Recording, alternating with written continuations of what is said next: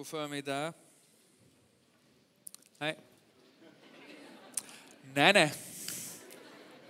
Kul att se er. Hoppas att ni har haft en bra postpåskvecka, eller vad säger man? Veckan efter påsk, är det postpåsk? Jag vet inte. Postpåsken. Jag har grävt ett hål. Ja, det var helt otroligt. Två meter djupt. Lyckades hitta liksom resterna av en gammal brunn där vi har vårt torp som vi hyr utanför Flen. Så vi började gräva, jag och min lillebror, länge, länge och lite maniskt tills vi hittade vatten och så blev vi väldigt glada. Så jag har grävt ett hål den här påsken och det gav mig orimligt mycket tillfredsställelse och glädje. Så kan det vara, vi är olika, eller hur? Alfred heter jag förresten, jag är en av pastorerna här. I fredags så hade vi begravningar. Vi begravde Kjell och vi begravde Ellie, ett äldre par i vår församling som efter 50 år tillsammans fick flytta hem till Jesus med bara tio dagars mellanrum.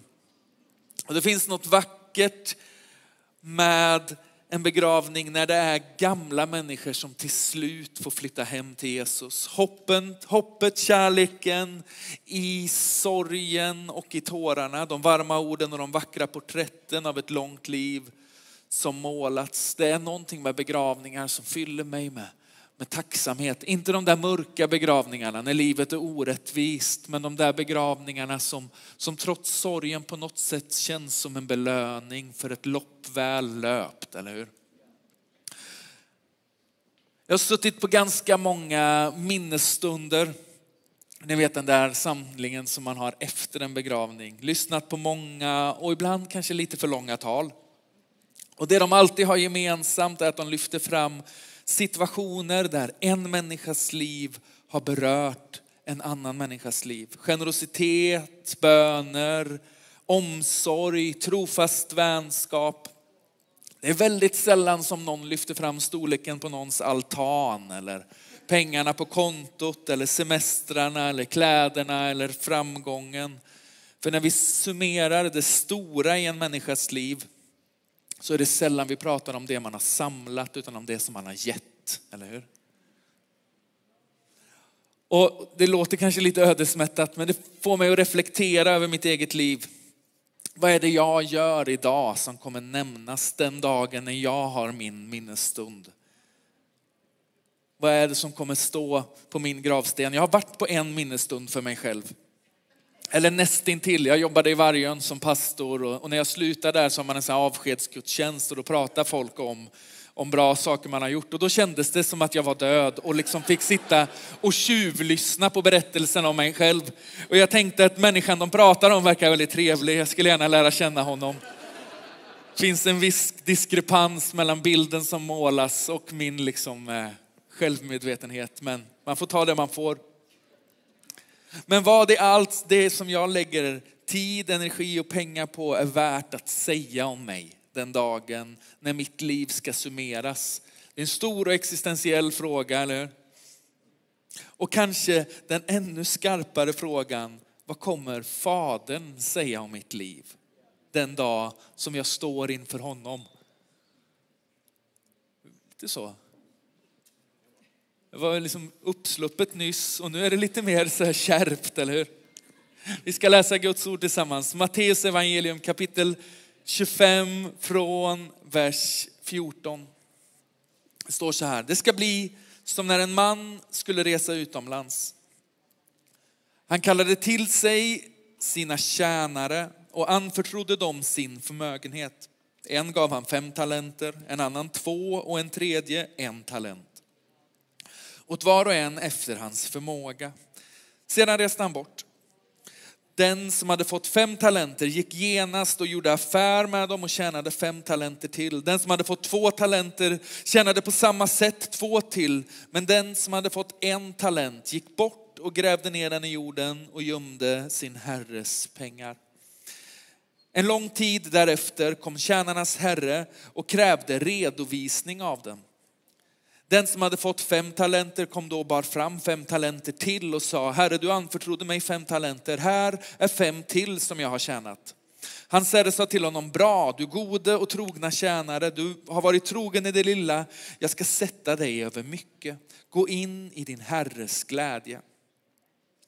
Så kom den som hade fått två talenter fram och sa, Herre, du anförtrodde mig två talenter, här är två till som jag har tjänat.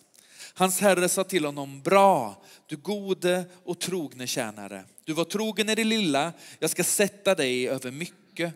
Gå in i din herres glädje. Även den som hade fått en talent kom fram. Han sa, Herre, jag visste att du är en hård man som skördar där du inte sått och samlar in där du inte har strött ut. Jag var rädd, så jag gick och gömde din talent i jorden. Här har du vad som är ditt. Hans herre svarade honom, du usle och late tjänare. Aj. Visste du att jag skördar där jag inte har sått och samlar in där jag inte har strött ut? Då skulle du ha satt in mina pengar på banken så att jag hade fått igen det som är mitt med ränta när jag kom. Ta nu ifrån honom talenten och ge den till honom som har tio talenter. Var och en som har ska få och det är överflöd, men den som inte har ska bli fråntagen också det han har och kasta ut den oduglige tjänaren i mörkret här utanför. Där ska man gråta och gnissla tänder. Så lyder Herrens ord skulle vilja göra liksom en, ett förtydligande eller en tydlig distinktion innan vi går vidare. När, när Jesus döps, kommer ni ihåg den berättelsen? Jesus döps, Johannes döparen döper honom och så sänker sig anden över honom som en duva och så hör han en röst från himlen som säger, han är min älskade son, i honom har jag min glädje. När fadern säger att han älskar sonen så är det innan sonen har påbörjat sin tjänst, eller hur? Han har inte uträttat någonting än. Han har inga stora grejer på sitt CV. Kärleken är inte kopplad till prestation utan är rotad i relation. Samma sak är det för dig och mig. Fadern älskar oss. Han har, det har han alltid gjort och det kommer han alltid göra. Okej? Okay? Romarbrevet 5.8 säger till och med att Gud bevisar sin kärlek till oss genom att Kristus dog för oss medan vi ännu var syndare. Så på frågan hur mycket älskar Gud mig så är svaret att Gud gav sin son för dig. Så Gud älskar dig, okej? Okay? Så det är inte det vi pratar om idag. Är jag älskad? Guds nåd och kärlek tar vi emot fritt och förintet. För det är rotat i vem Gud är och inte i vem jag är. Okej? Okay? Så vi bara slappnar av. Men att följa Jesus har ett pris. För min efterföljelse är mitt gensvar på min bekännelse om att Jesus som är min frälsare också är min Herre. Okej? Okay? Nu har vi sagt det, du är älskad, Gud älskar dig. Det har han alltid gjort, det kommer han alltid göra. Tillbaka till texten. Den uppenbara poängen som Jesus gör i Matteus 25 är att du och jag förväntas vara goda förvaltare av det som har getts till oss. Våra förutsättningar är olika. Det vi har blivit satta att förvalta ser olika ut. Men förväntan på förvaltandet är tydlig. Herren förväntar sig avkastning. Eller hur? Hans bra gjort är direkt kopplat till det som vi har förvaltat och det som vi fick. Så om min tro, om din tro tar sig uttryck i att jag släpar mig till kyrkan en del söndagar, att jag ger en slant i kollekten när ekonomin ser ut att gå ihop i slutet av månaden och så stannar tron där. Det är liksom det största uttrycket för jag har beslutat att följa Jesus. Så är jag rädd för att du inte är en speciellt god förvaltare av det som gavs åt dig, av det som gavs åt mig. Igen, inget i det jag gör kan påverka hans kärlek till mig. Men hur jag förvaltar det liv jag har fått spelar roll för hans bra gjort. Det är kopplat till frukten av min lydnad. Eller hur? Följer vi Jesus så kommer det märkas i våra liv, i alla områden i våra liv. Och frågan blir, hur är vi i så fall goda förvaltare? Hur blir summan av det vi ger tillbaka till honom större än det som blev oss givet, eller hur? Hur i hela friden skapar man på något sätt avkastning på det som vi har fått? Hur ser banken ut? Liksom? Vad är det för kontonummer? Var sätter man in pengarna? Jag tror vi hittar någon sorts svar i Johannes evangelium kapitel 6 från vers 1. Det står så här. Sedan for Jesus över till andra sidan Galileiska sjön, alltså Tiberias sjön. Mycket folk följde honom eftersom de såg de tecken som han gjorde med de sjuka. Men Jesus gick upp på berget och satte sig där med sina lärjungar. Påsken, judarnas högtid, var nära. När Jesus lyfte blicken och såg att det, var mycket, att det kom mycket folk till honom sa han till Filippus, var ska vi köpa bröd så att de får något att äta? Det sa han för att pröva honom.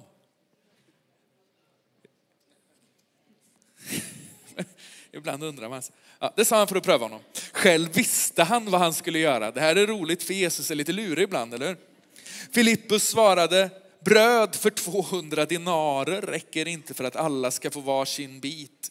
En annan av hans lärjungar, Andreas, bror till Simon Petrus, sa till honom, här är en pojk som har fem kornbröd och två friskar. Men vad räcker det till så många? Jesus sa, låt folket slå sig ner. Det var gott om gräs på platsen och de slog sig ner. Det var omkring 5000 man. Jesus tog bröden, tackade Gud, delade ut dem till dem som var där. Likaså av fiskarna, så mycket de ville ha. När de var mätta sa han till sina lärjungar, samla ihop bitarna som blev över så att inget går förlorat. De samlade ihop dem och fyllde tolv korgar med bitarna som blev över efter de fem kornbröden när de ätit tänker att skillnaden mellan en tro som räcker för att jag ska ta, igen, ta mig igenom min dag och en tro som förändrar dagen för andra är inte storlek, storleken på det jag har utan min villighet att släppa taget om det jag har för att låta det förmeras i Jesu händer. Om min tro ska levas utifrån mitt överflöd så verkar det så, i alla fall när jag kollar liksom på, mitt, på mina transaktioner i mitt konto, att det aldrig blir mer än smulor över. För jag har på något sätt gjort det tydligt att om någon ska ta hand om Alfred så behöver det vara Alfred. Och så får, får resten liksom lösa sig själv. I min bristande förtröstan så kommer mitt behov av att se om mitt eget hus först säkerställa att det aldrig tycks bli mer över fast att det jag förvaltar ökar. Men, men pojkens förtröstan, allt jag har till Jesus, blir till skarornas välsignelse. Pojken går inte därifrån med mer än vad han kom med. Men det han kom med förmerades till andras välsignelse när han vågade ge vad han hade till Jesus. Så, så hur är vi goda förvaltare? Hur, hur förmeras det vi har? Jag tänker att det förmeras när vi ger det tillbaks till Jesus, eller hur? När vi vågar på något sätt släppa taget om det som är vårat och säga Herre, du får allt. Du får min tid, du får mina pengar, du får min energi, du får mitt hjärta, du får min energi. Allt jag är, tillhör dig. Och i hans händer så blir det mycket större än någonting som jag någonsin kan skapa i mig själv. Eller hur? Det finns en av påskens alla texter som jag tycker särskilt mycket om. Och vi hittar den i Lukas evangelium kapitel 22. Från vers 39. Sedan gick Jesus ut till Olivberget som han brukade.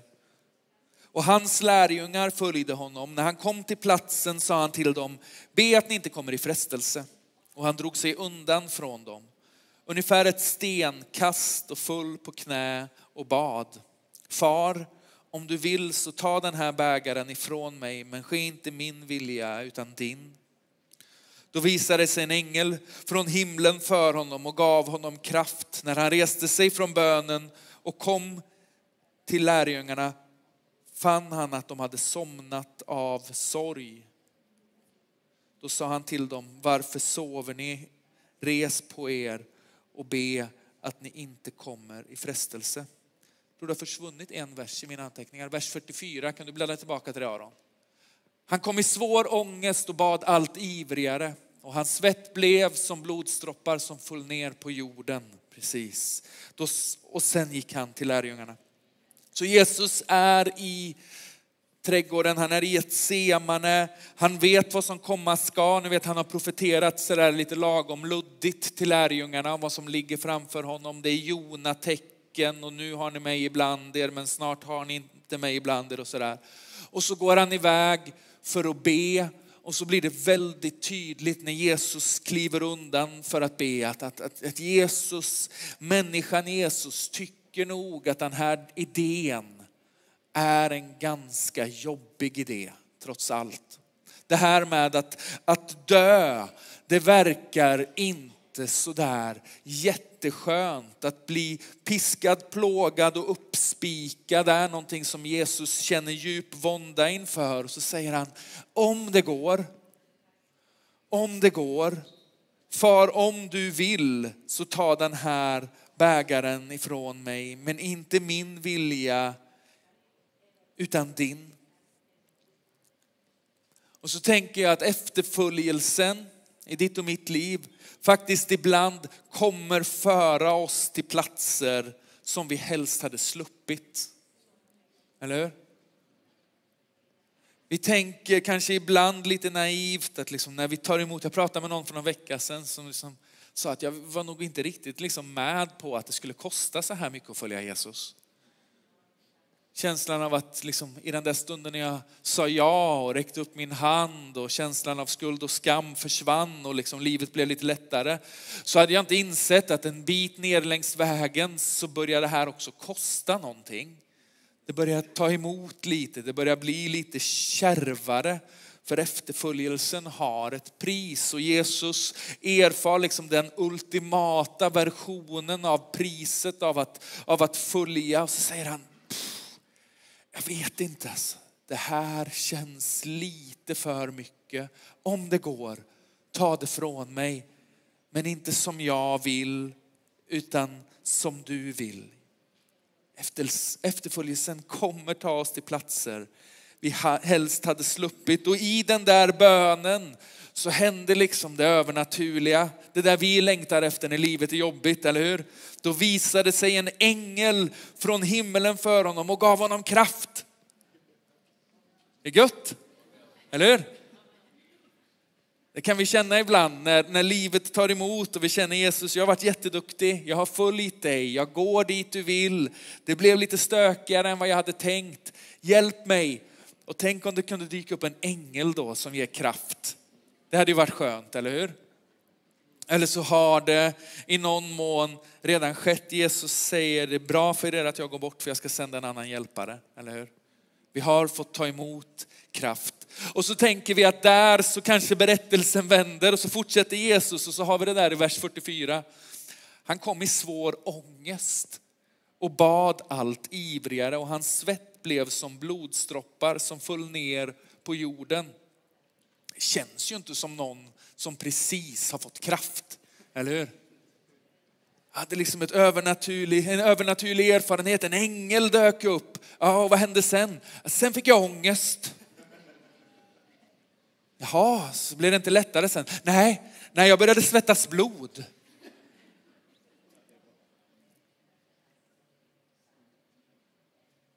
Himlens närvaro i våra liv är inte en garanti för att efterföljelsen blir en enkel resa.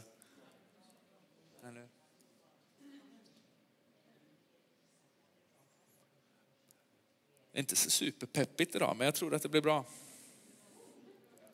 Efterföljelsen, gänget, kostar allt. Och det sitter en del ibland oss idag som, som har en tydlig erfarenhet av just det där att efterföljelsen faktiskt har ett pris. Det kanske har fört med sig uppbrott, sorg, smärta och du vet att du med ganska tunga steg har gått dit Herren kallar. Ibland finns en gammal sång, du vet, villigt kommer ditt folk, eller hur? När du samlar din här. Och det där, så där är det ibland. Men ibland så är efterföljelse kanske inte så glättig. Utan den kommer från en djup plats av liksom, Herre, till vem skulle vi gå? Vad har jag för alternativ? Vad kan jag göra annat än att följa dig, även om det kostar mig? En del av er har berättelser om att tron har kostat mycket. Andra sitter med berättelsen av att ha varit precis vid den där punkten där tron börjar kosta. Så känner man att det här var inte riktigt vad jag signade upp på. Och så har du backat bort från det som Jesus har kallat dig till. Och sen dess har det inte riktigt varit samma sak. Inte som att Jesus har lämnat dig, inte som att du har lämnat Jesus, men ändå med insikten om att när Jesus bad mig följa så stannade jag. Det blev lite för dyrt, det kostade lite för mycket, det blev lite för besvärligt. Jag tror jag har berättat någon gång om min kompis Anton som jag liksom umgicks jättemycket med i mina liksom övre tonår. Och vi pratade mycket om tron. Och, uh, Anton hade några sådana rejäla möten med, med Jesus. Den helige ande rörde vid honom. Och så åkte han hem och så beräknade han kostnaden. Som Bibeln säger att vi ska göra, eller hur? En vis man beräknar kostnaden. Han åkte hem och så räknade han på det där och så kom han fram till att nej, det här kostar för mycket. Att följa Jesus kommer få för stora konsekvenser för mitt liv. Och så gick han därifrån. För han insåg att, att frälsningen, det är en gåva, men efterföljelsen kostar allt. Jag tänker att till dig som har betalat ett pris för att följa så tror jag att Fadern säger till dig, bra du gode och trogne tjänare, sorgen av uppbrottet liksom, får sin, sin kompensation i hans uppmuntran. Jag lever av att han säger sitt, bra gjort över mitt liv. Och till dig som stannade och som bangade och som inte vågade så tror jag att Jesus idag säger till en mild men ganska beslutsam röst, kom och följ mig. Matteus 28, vers 18. Då trädde Jesus fram, talade till dem och sa, åt mig har getts all makt i himlen och på jorden. Gå därför ut och gör alla folk till lärjungar. Döp dem i Faderns, Sonens och den helige Andes namn och lär dem att hålla allt som jag har befallt er och se jag är med er alla dagar till tidens slut. Det finns få bibelord som kyrkan liksom kan bättre, eller hur? Möjligtvis Johannes 3 och 16, ty så älskade Gud världen. Sen kommer nog det här. Det är ord som, som bemyndigar kyrkan, som ger kyrkan riktning som bemyndigar oss som enskilda troende. Jesus Kristus anförtror oss sin stora berättelse. Och när vi lutar in i texten så blir lätt läsningen vi gör att Jesus har all makt och det är som ambassadörer för den allsmäktige som vi går, eller hur? Det är ingen dålig läsning, det, det stämmer bra, så är fallet. Men all makt är inte ett peptalk. Det är inte stödhjulen vi vingligt förtröstar oss på. All makt är startpunkten för uppdraget. Det är inte ett förslag. Det är inte en inbjudan för den som har tid och lust. Det är inte en extra kollekt och en satsning med en tillresande evangelist. All makt är proklamationen om att Jesus är Herre. Den potentiellt smärtsamma följden och insikten av det blir att när jaget kommer före uppdraget så är inte Jesus Herre i mitt liv. Men min frälsare, han är inte min Herre. Jag bekänner en frälsare, men min kalender, bekvämlighet och egna ambitioner berövar mitt liv på att leva med Jesus som Herre.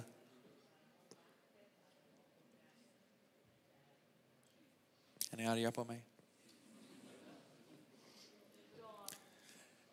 Jag behöver ingen uppmuntran. det Jag tror, jag tror att Jesus gör anspråk på mitt och ditt liv igen idag. Jag tror att det finns en inbjudan att lämna landet lagom och följa Jesus i hans stora berättelse. Jag vet inte om det är amen alltså.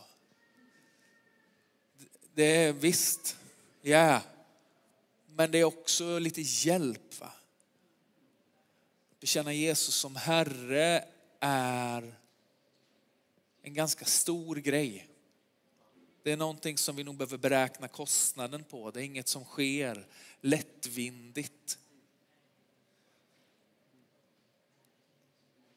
Jag tror att Jesus gör anspråk på ditt och mitt liv igen idag. Jag tror att en del vet med sig att det är dags att vända om. Du vet att du älskar Jesus och att Jesus älskar dig. Men du vet också att du inte har varit en god förvaltare av det han har gett dig. Och jag tror en del hör hur Herren kallar att följa en ny sträcka. Och så känner du bävan i det, för du vet att en sån där sträcka har ett ganska högt pris. Men du inser också att alternativet inte är ett särskilt bra alternativ.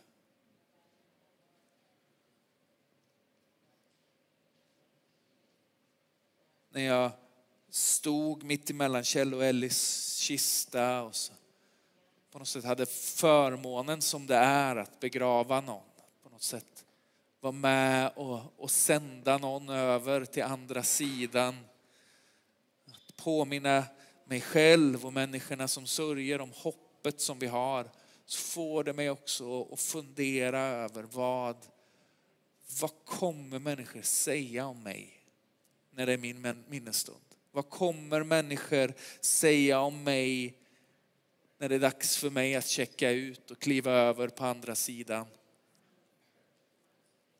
Jag önskar någonstans att det som skulle berättas såklart skulle vara berättelserna om en, om en, om en god vän och en kärleksfull far, om någon som har, har funnits där och någon som har stöttat och, och liksom på något sätt tagit om hand om. Men, men jag önskar också att det skulle berättas en berättelse om någon som förvaltade sitt pund om någon som inte tog det som var honom givet och lämnade tillbaka det utan avkastning. Jag önskar att, att mitt liv skulle få vara berättelsen om hur jag vågar överlämna mig själv i hans händer och säga Herre du får göra som du vill. Lite bröd, lite fisk, förmerade, låt det få bli till, till människors räddning, mätta den som hungrar Möt den som är i nöd. Använd mig, spendera mig. Gör som du vill. För jag inser att det är konsekvensen av att bekänna Jesus som Herre och frälsare. Och hör mig rätt, om bekvämlighet har varit din lott och den har många gånger varit min lott och om bekvämlighet kommer förbli din väg framåt så älskar Jesus dig. Fadern älskar dig. Det finns ingenting du kan göra för att ta dig ut ur hans kärlek medan vi ännu var syndare. I vårt trasigaste, smutsigaste, mest frånvända tillstånd så älskade Gud oss tillräckligt för att dö för din och min skull. Det är kärnan av evangelium. Men efterföljelsen har ett pris. Sen när Jesus säger kom och följ mig. Så inbjuder han oss också på något sätt att lämna det där. Du vet, låt de döda begrava de döda. Lämna din far och din mor. Kom och följ mig. Följa Jesus kostar allt.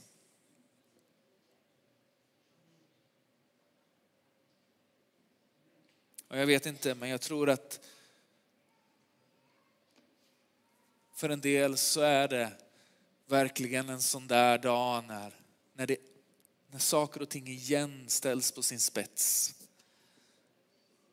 När anden igen liksom, kärleksfullt, obekvämt, plågsamt och kärleksfullt utmanar oss och säger det är dags, det är dags att följa, det är dags att bryta upp.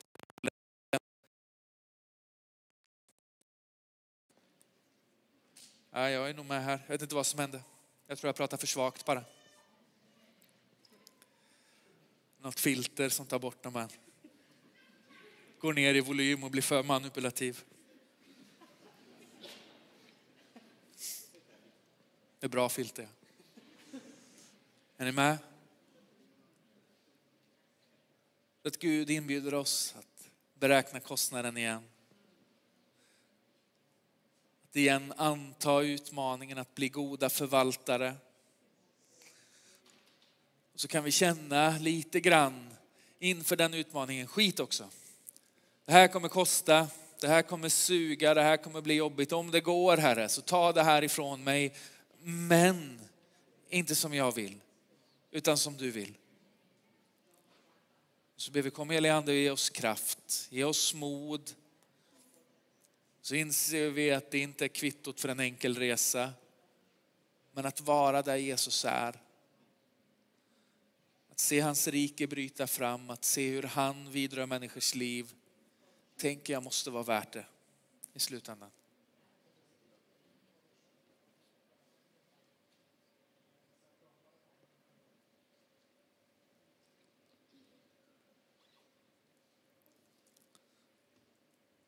Så någonting.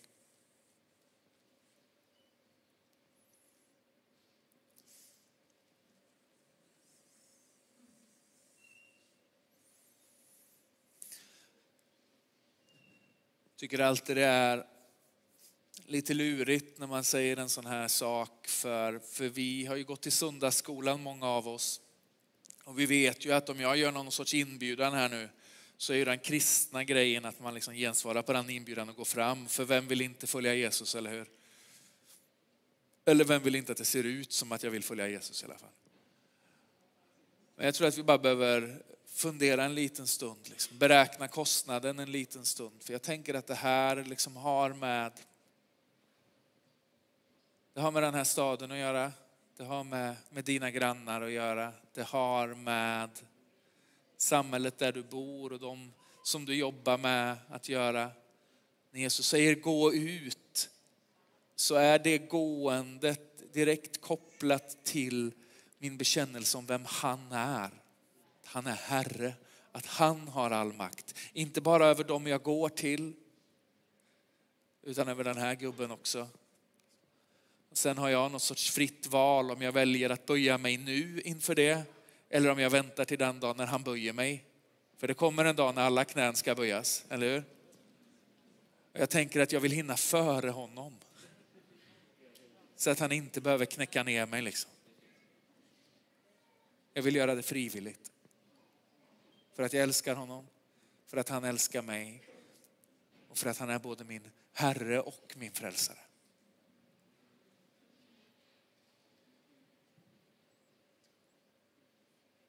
Vi ber.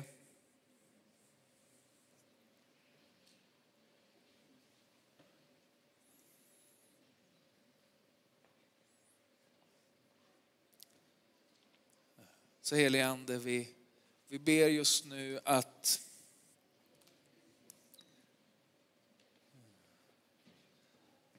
Att du skulle vara den som utmanar oss. Att du skulle vara den som, som obekvämt och kärleksfullt på något sätt sätter, sätter tryck på våra hjärtan. Att du skulle vara den som, som utmanar oss och uppmanar oss och, och hjälper oss att, att igen överlämna oss själva. Inte som jag vill, utan som Fadern vill. Helige Ande, vi ber att du skulle, att du skulle röra vid oss, att du skulle verka i oss, att du skulle ge oss mod att dö bort från det som är vårt eget, ta upp vårt kors och följa.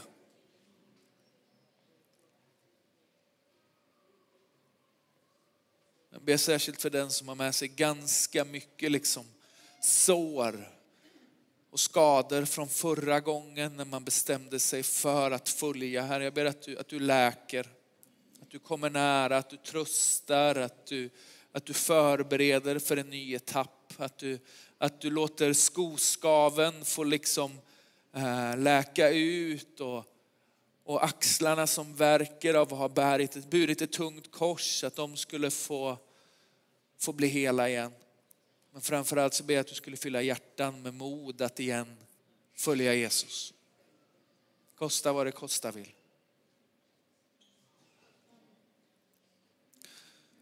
Vi ska öppna upp förbundsplatsen. Det kommer finnas förberedare på vänster sida, på höger sida.